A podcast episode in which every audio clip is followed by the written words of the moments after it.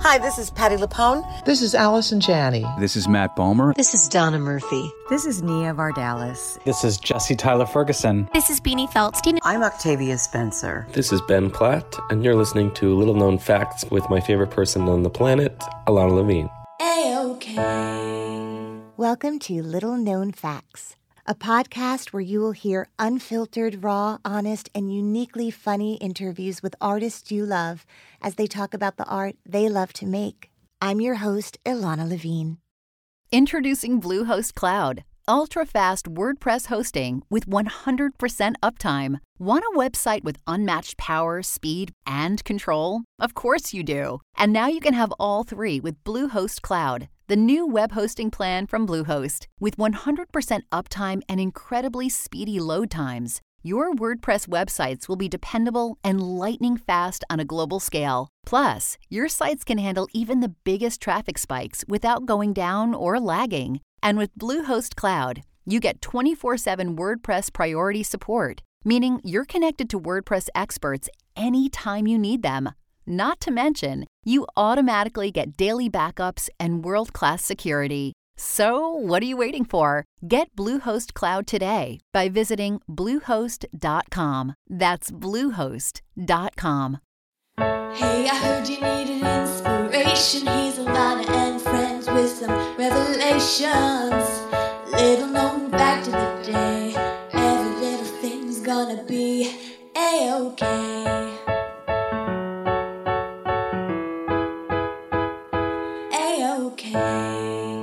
Everyone, new episodes of Little Known Facts drop every Monday, and you can find them on your favorite podcast provider.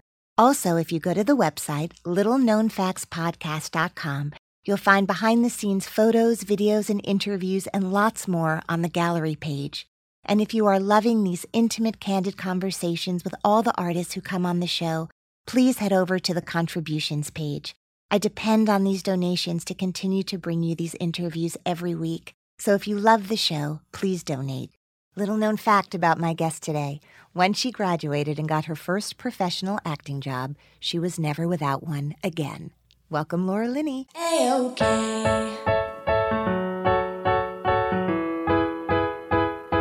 A-OK. My guest today is Laura Linney, and she has gathered accolades for over 40 films since she graduated from the Juilliard School of Drama. Among them, The Truman Show, You Can Count on Me, Love Actually, Kinsey, The Squid and the Whale, Hyde Park on Hudson, The Savages, Genius, and most recently, Teenage Mutant Ninja Turtles. On stage, she has starred on Broadway in Six Degrees of Separation, The Crucible, Honor, Uncle Vanya, and Sight Unseen. On television, Tales of the City, and four seasons as the hilarious and heartbreaking Kathy Jameson on The Big C. Downton Abbey fans know her as the face of Masterpiece Theater. She has won four Emmys, two Golden Globes. She has had several Oscar and Tony nominations. She moves seamlessly between theater, film, and television, and she remains one of the most down to earth, generous, warm, and kind human beings I know. Welcome, Laura Linney. Oh, Ilana, thank you. I know. It must be a lot to kind of hear only one third or quarter of your actual body of work at Well, this point. It, it's actually nice to be reminded. Yeah. Because, you know, that's not what you take with you every day. I mean, you take with you what's not working at home, what you need to deal with, what's happening, what's not happening. I'm always a little taken aback when I hear someone read something like that because I'm like, oh. Well, oh. I'm here to remind you, like you've done a lot of work. Thank you. And maybe the laundry was left unfolded It when you left was. the house. Yes, it was. you betcha. Um, speaking of home, you grew up in New York. So I have two different images in a way from the world of film of what growing up in New York is like. There's the Whit Stillman version, and then there are the kind of more bohemian kids. And I'm wondering Which was I? I had a, a strange, good upbringing because it, it, you know, got me here. Here you are. But You're on Little am. Known Uh, Here I am. But my parents divorced when I was six months old. I grew up with my mother, and she was a private duty nurse at Sloan Kettering Hospital, and she worked 12 hour shifts at the hospital. So she worked very, very hard, and I was on my own a lot. Well, Um, six months. That's young. You know, yeah, that's, That's amazing. that's yeah, yeah. Um, so I was a latchkey kid, Right. You know, and there were many of us during that time. It was not unusual for kids to be you know, out and in hanging out in Central Park after school and getting to school by yourself. What part of the city? 64th between First and York, near, Okay. near the hospital. It was a different type of New York where m- most stores were privately owned. There were small businesses everywhere, and they knew the neighborhood. Like everyone knew that there was this nurse who had this kid, and and they all sort of made sure I was okay and how you doing. And Rocky Graziano lived in my building, which was a riot. So, and he was always like, you know, anybody bothers you, you tell me Uncle Rocky, he'll come and give him a one and two. and he dated he dated twins, which I loved. Were they identical? Yeah, they were identical twins with like long blonde hair and they wore cowboy hats. And he would put one hand in one back pocket and one in the other and sort of, you know, manage them up and down the street. It was Oh hysterical. But I loved him. He was very, very sweet to me. Uncle Rocky. He was Uncle Rocky. You know, and I felt consequently, I felt very protected. Yeah. But, you know, the neighborhood sort of looked out for me and uh, made sure I was okay and got worried if I they didn't see me after school. And a nurse and your father was a playwright. Mm-hmm. That's such an interesting coupling. Was your mom? well, it didn't last. it was so It, it was so it was Yeah. such a weird coupling that it, it didn't last. Were they married for a number of years before? Oh no, no, no, no, no. I think they were married in total maybe a year and a half, maybe if that. My mother is and was beautiful. I am not I mean, re- well, no, but stunning, and and smart and clever and um, artistically curious and southern and warm and and my father was sexy and erudite and kind of brilliant in his own way and they were just wildly attracted to each other. Do you And know how they met? I think the story goes my mother was the nurse at a summer stock theater and he was one of the actors at the theater. But they were married so briefly and I really know very little about their relationship because they then, you know, sort of uh, didn't like each other at all. so you were caught in the middle of I was. that. Mhm, mhm. And here and we they are. tried. They really Yeah. tried. I mean, my mother really tried to make it okay, and they, they both did in their in their own way. But I think I saw them in the same room three times in my life. Yeah, Yeah. That's intense. yeah. They were both very very intense people. So your mom, although she was a nurse, was obviously, as you just said, culturally astute Mhm, and mhm, interested. mhm. Were you a child actress? No, When did that passion become unleashed Well, inside you? it as started were? as a child. I mean, it started. I was in all the school plays, and you know, my imagination would sort of keep me company most of the time, and and I would go to museums a lot. You know, I'd have nowhere to go after school, so you know, museums were sort of it's a great thing about growing up in New York City. So I was at the Frick a lot, and I was at you know the Met. It was all free at that time, and you know, so I just wander around and. Um, and I had a lot of really good friends and would stay over at their house a lot. And but young, very young. And then it took me a very long time to admit that I wanted to be an actress, a very long time. I think I was also surrounded by a lot of um, people who would who would say quite brashly, and God bless them, you know, I'm going to be an actress. Mhm. And I, I just didn't quite know how to take that information because I think I had grown up around my father and watching to see, and I saw how hard it was, and and I sort of felt it was something I had to earn. So I worked backstage for a long time. I can remember sitting in a car in a parking lot, telling my mother um, when I was applying to colleges that that I you know wanted to be an actress, and I was terrified to tell her. And they all knew. Both my parents were really wonderful about neither encouraging or discouraging me. Did you And- grow up going to tons of theater Yes. in the city? Yeah, I sure did. I would get like tons of tickets. That was Christmas present. Do you remember early plays that you saw? Well, that Pippin was the first show that I saw. Um, I named my dog Pippin. yeah, My well, childhood that's dog, same good. thing. Yeah, Yes. you know, that just stays with you for the rest of your life. You know, I remember the original chorus line. I remember the magic show. I remember um, the production of Vanities that happened Oh, wow. downtown. Um, Diamond Studs was a musical that was down there, just wild, wild. I don't believe I know that one. Things. Yep, yep. I loved it, and then I saw a lot of regional theater also because my dad was doing a lot of that type of work at the time, so I would tag along with him. Was he a successful working playwright already as you were growing up? I don't think he ever felt successful. Yeah, no, I don't think he did. He was certainly in it, and he was fighting to be in it, but I don't think he ever really enjoyed. Um, I don't think he quite realized how how well liked he was and you know, how good his stuff was. And so he always struggled with that. It was hard for him. Did he come from an artistic family? No, his father was a doctor, uh, but my grandmother always wanted to be an actress. Although, of course, during that time, we were never allowed to do such a thing.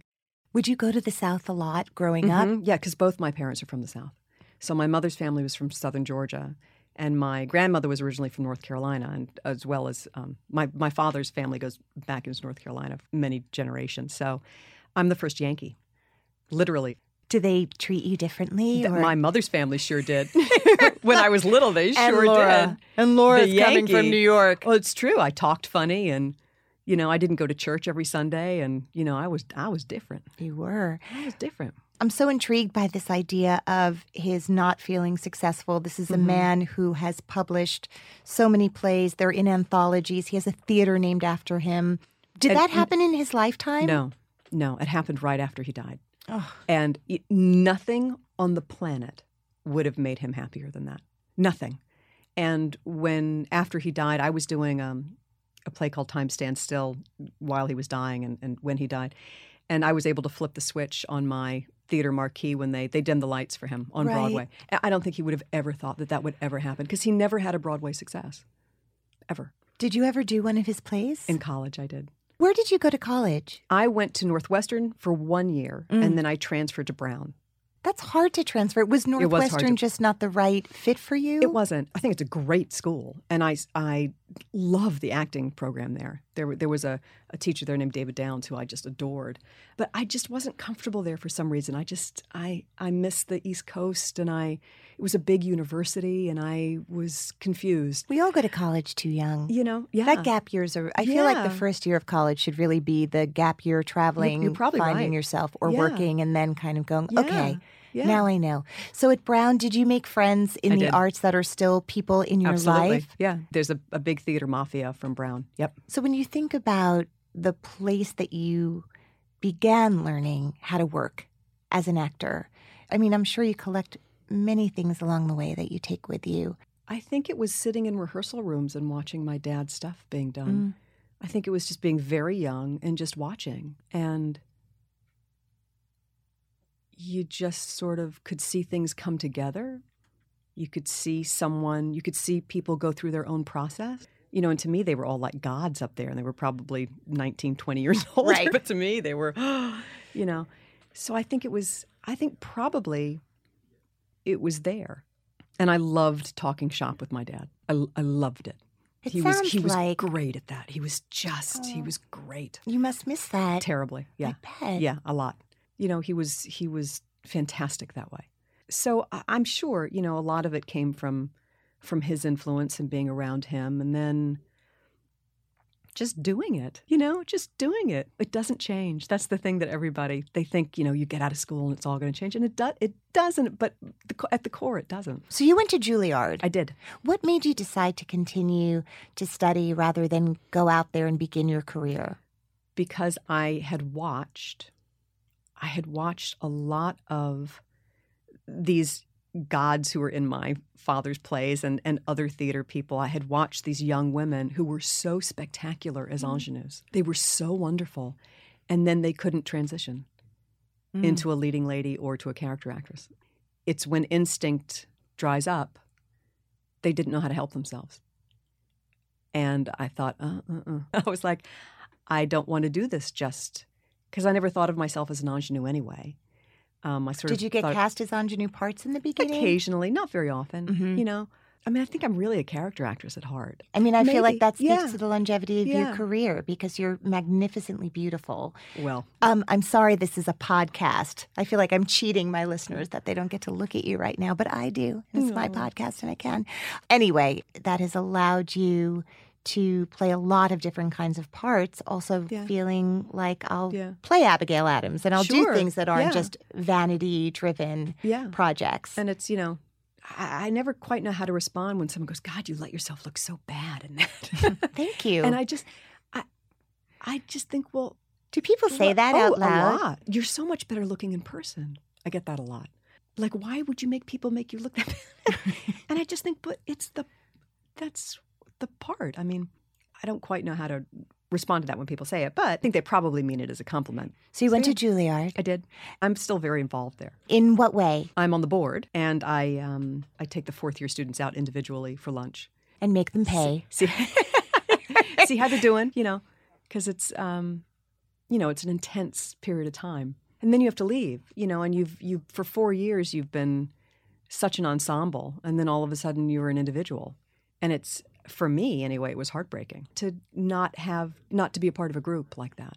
Lorenzo's Oil was your Yes. first film, right? Yes, As I looked at your resume, I have seen every single film or play Oh, that you have done. Almost. I mean, maybe there's one or two moments that I missed. I just thought it's incredible. Ilana Levine. I mean, Laura and I met, I think, in like 1990. We did a one act together called Forgetting Frankie Yes, at the we did. Manhattan Class Company. So that's a long time ago. Yeah. So either I saw something you were in or I was in something you were in since then. It We was so much fun. fun. And then I remember we went out to LA because you were the first person I knew who had like a development deal. Oh, that's right. And we were at some hotel, I think, in like Universal right. Studios. Yeah, yeah, yeah. So we could All order that- room service. All that craziness that happened that I don't think that exists anymore. Flown out for auditions and then flown back. So you very quickly started getting work. Did that consistently continue basically since you've begun? It Do did. you? I don't know how, but it did. yeah. You don't know how because people probably would like to know. I wasn't picky. Mhm. I can tell you that. I was the understudy at Six Degrees of Separation. Oh, I love that the- production yeah, so was, much. It was wonderful. I was there with all these very jaded understudies who were, you know, in Right. the back room. They'd never listen to play. They, you know, they'd wait till they could leave. And I, I was just, I'd crawl up in the in the catwalk and watch that play and watch Stockard Channing, who was unbelievable. I think she's influenced me probably in ways she's not even aware of. Your co-stars, uh, Yeah. Gabriel Byrne and Liam Neeson and Ian McKellen and Paul Giamatti, Richard Gere, Steve Martin. It's Yeah. impressive. Who are the women that you found guidance from? Joanne Woodward. I did a, a television movie with her, and we became close. And she was terrific. She was wonderful to me. And are there Really things that she said that resonate with you still? a- or here's, here's a story. Okay. You're getting a story. Here's a good one. all right. So I was in the worst production of Hedda Gabler known to man. It Good for you. Yeah, yay. it was really, really a troubled production. It was just, it did not work. They had updated it to the 1940s, you know, so everybody looked Like great. Hedda Hopper. Yeah, exactly. like everybody looked great, but why don't you pick up the phone? Like you don't have to send a note. It was just it- That's it- crazy. yeah, it was nuts.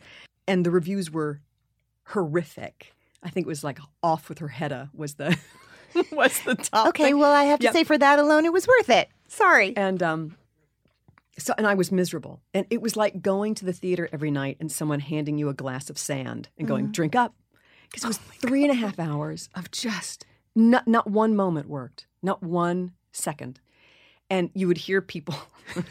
you know, sad. getting up and leaving, and you'd hear the seats flap, and oh my, oh my god, oh my god, oh my so god, sorry, and you're like, oh, I have the opportunity to be in a classic play on Broadway, and you just think, I am, I am injecting the, you know, the animal that is the theater with a deadly virus. I'm just, I am the example of, you know, why classical theater should not be done anymore. And so I called Joanne. I was like, Joanne, I need your help. Like, I, I don't know what to do. This is a long run and I need your help. So she came, God bless her. She came and she, she sat. She sat in the theater and she watched it. And I went backstage after it was all over. You know, it, it felt like six months every Right. time we did that play. It Seven days just- later, oh she my came God. backstage. Seven days later, she came backstage. And someone knocked on the door and said, Miss Woodward will meet you in her car. I was like, oh, oh, oh, okay, okay. So I, I got dressed and I, I jumped in her car, and she was like, oh, dear heart, how let's just go up to the apartment, shall we? And I was like, okay, great. So we went up to their apartment, which you know, I remember in the, being in the elevator and going into the into their apartment and sitting down, and I was waiting, waiting, waiting, waiting for the pearl of wisdom to come from her, and she goes, well, there's nothing you can do. and I looked at her. I was like, what do you? What do you mean there? I, I, I thought for sure she was going to tell me something that Right. would make things fall into place. Or, and she was like, "There's nothing you can do. You just have to get through it."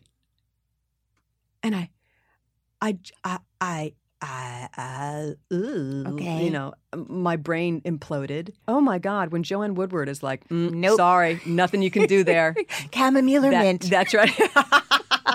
um, so I went back to the theater and I thought, how am I going to get through this disaster of a production? And and I thought, okay, what do I like?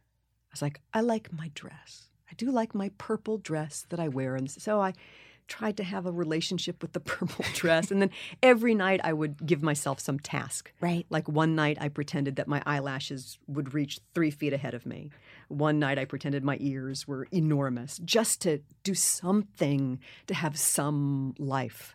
Because it was it was it was hard. It was hard going. That was hard. And when you're in a play on Broadway that is bad, Oof. and you're bad in it and you know you know it you just people know when they're good or they're not they just do oh you just you feel terrible you just want to turn to the audience and go i'm so sorry i am so Dave, is- so is it Dave? sorry Dave, listen. Yeah. 20 bucks. uh, you know honestly Yet you survived. i survived You sur- and, you Yeah, know- i survived a lot of plays like that actually A I had a few really clunkers But look how you gave yourself like a little present each night.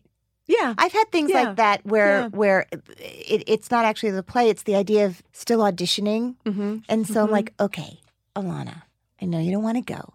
I talk to myself in third person. yes I'm like, yeah if you do, when we're done, we're gonna go right. Like I'll give i'm myself get you an ice cream totally like Uh, yeah, it's that simple. And I literally like a good little girl. I'm like chocolate mint chip. Yep. It's really I'm that easy, but it's really Yeah. about little tricks. It seems to me though that if you do something for as long as you've done it, there have been many moments where you could have rested on your laurels. There's something really compelling about telling stories for you. Yes, yeah, and you know, sort of my my big thing that I always try and keep in my mind is story first, story first, story first, story first. You know, daughter of a playwright, so Yeah. story first, and then it's just connection for me To the material or to the To people working on it. to all of it. Who do you it's what- love to work with? I've, And Liam and I have worked together a lot on stage and on film. Liam and I did The Crucible together, and then we did Kinsey together right after that.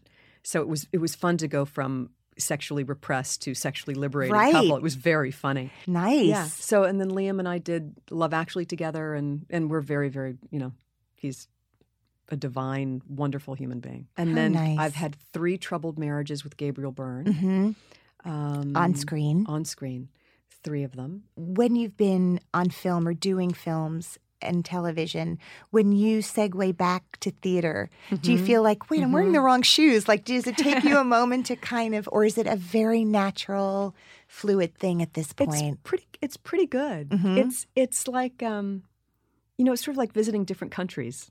You know, and it's just always Sometimes you wear those Holland clogs. That's right. That's right. Which I love. That's right. But for me, there's nothing like walking to the c- coffee cup with pencils in it. and highlighters. Yeah, I can just breathe a little deeper. Mm. Do you think that you can learn how to act in a film in a classroom? You have to just do it. I mean, you can learn about yourself as much as you can, but more than likely you'll get on set and all that's going to just fly away. You know, it, it all is like sand running through your fingers the first few times you do a movie. It's just over, and you- you're not aware of what's going to happen to your adrenaline when a camera is rolling or not rolling. Or Was Congo your first huge movie? no, Tales of the City. That was Yeah. a magnificent thing that happened Yeah, to you. It was, and it, it changed my life. I was very, very intimidated by film and TV. It was really nothing that I thought I would work in. I just always assumed that I would be a, a theater actress, and Right. Those were your that, people. That were my peeps, and that's what I knew. And I didn't know anything about the film. And at cameras, I'm terribly camera shy. I always have been. How did you get that part? I, audi- I auditioned, and I was originally being considered for another part, and then they called me in for Mary Ann And it and, clicked. and it clicked. And a lot of those people are still very, very close friends of mine. And I named my son Armistead, you know, so his middle name is Armistead. Um, so yeah, that was an important period of time. So when the big C came around, the real beauty of that show to me was how deeply it could resonate in so many ways for so many people Mhm. with unbelievable humor. Yes. That Yeah. was a first. Yeah. Well, I, you know, and I, I've always really believed that, you know, comedy can be just a survival technique. I mean, it helps you get through the unfathomable. Mm. You know, when things are chaotic and scary and intimidating and threatening, it gives you something to hang on to.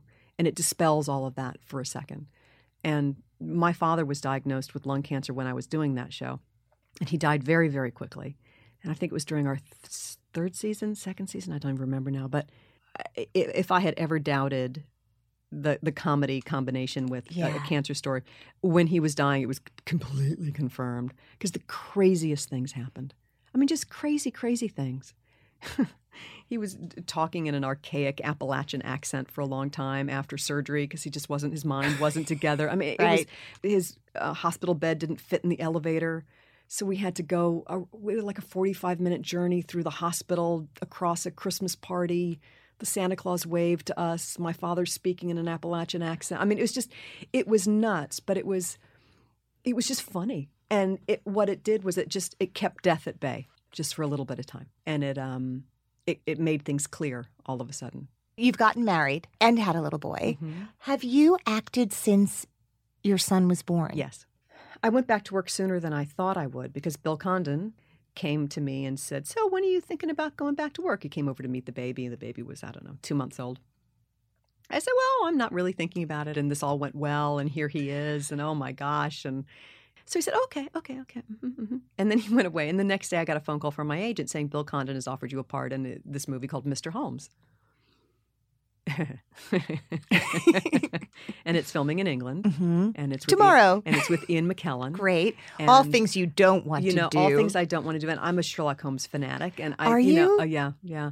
And I, I just, uh, so I thought, well, if it's for a friend, it's a part where I'm playing a housekeeper. you love to I clean. I love to clean. My baby weight was still very much Right. on my being. I thought, well, that'll work. You know, my boobs are huge, and you know, and I've always wanted to work with Ian. So I said, sure. You know, and Bill was like, look, we will completely.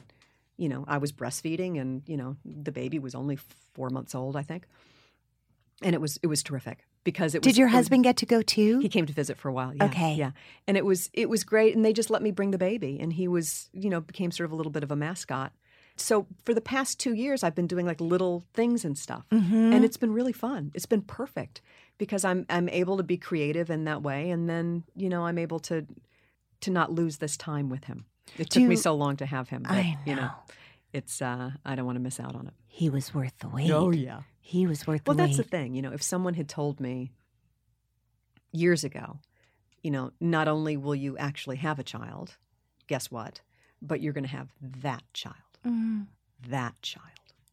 You know, that's what's, uh, you know, it's amazing. You just, you never know where the wind is blowing you. You know, and I'm really sort of learning as it goes. You know, Yeah. I'm, you know, a much older parent, so there's, I'm learning all of that, what that means. And Means you're tired it means I'm tired and but it, elated. yeah, but it means, and I'm also weirdly calm, That's great. and I. so I my really both my it. children came with manuals. Yours did not. did they not give that to you? I Oh, missed that. I'm so they sorry. thought I was old enough that I would just know. It's not an easy life, Mm-hmm. and the fame aspect of it. I mean, that's one thing that I've that I don't have, and and I'm so grateful. you You're know. not I'm well known, right. I'm not famous. okay. What's you the know, difference? How would you describe? Um, I'm not part of the culture. You know, I'm not part of the tabloid conversation. I Mhm. never was. I'm you know, now I'm too old to be, but even even before I just I sort of wasn't. You know, and I am recognized and people do come up, but it's very casual and people are very nice Mhm. and you know, there's not a it's not aggressive. no, no.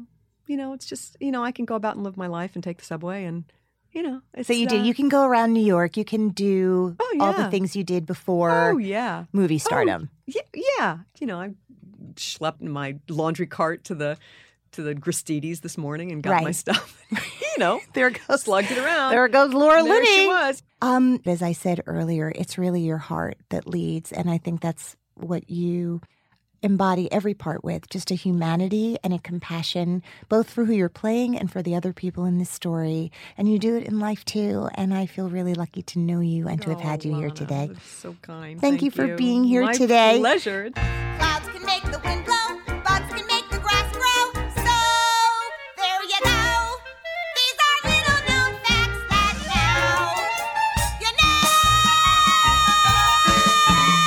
Hey everyone, thank you so much for listening. If you want more information about my guests, go to the website littleknownfactspodcast.com. I also wanted to tell you that there is now a new addition to the website. It is a button that says contributions. This podcast is a true labor of love, and I really, really want to keep doing it for a long time. So if you like listening as much as I love to do it, please feel free to contribute. It would mean the world to me. Also, on Twitter, you can find me at Ilana Levine. Instagram is Little Known Facts Podcast. And on Facebook, Little Known Facts Podcast. You can also feel free to rate and review the show on the iTunes show page. This podcast is recorded at Hanger Studios in New York City. Thanks for listening.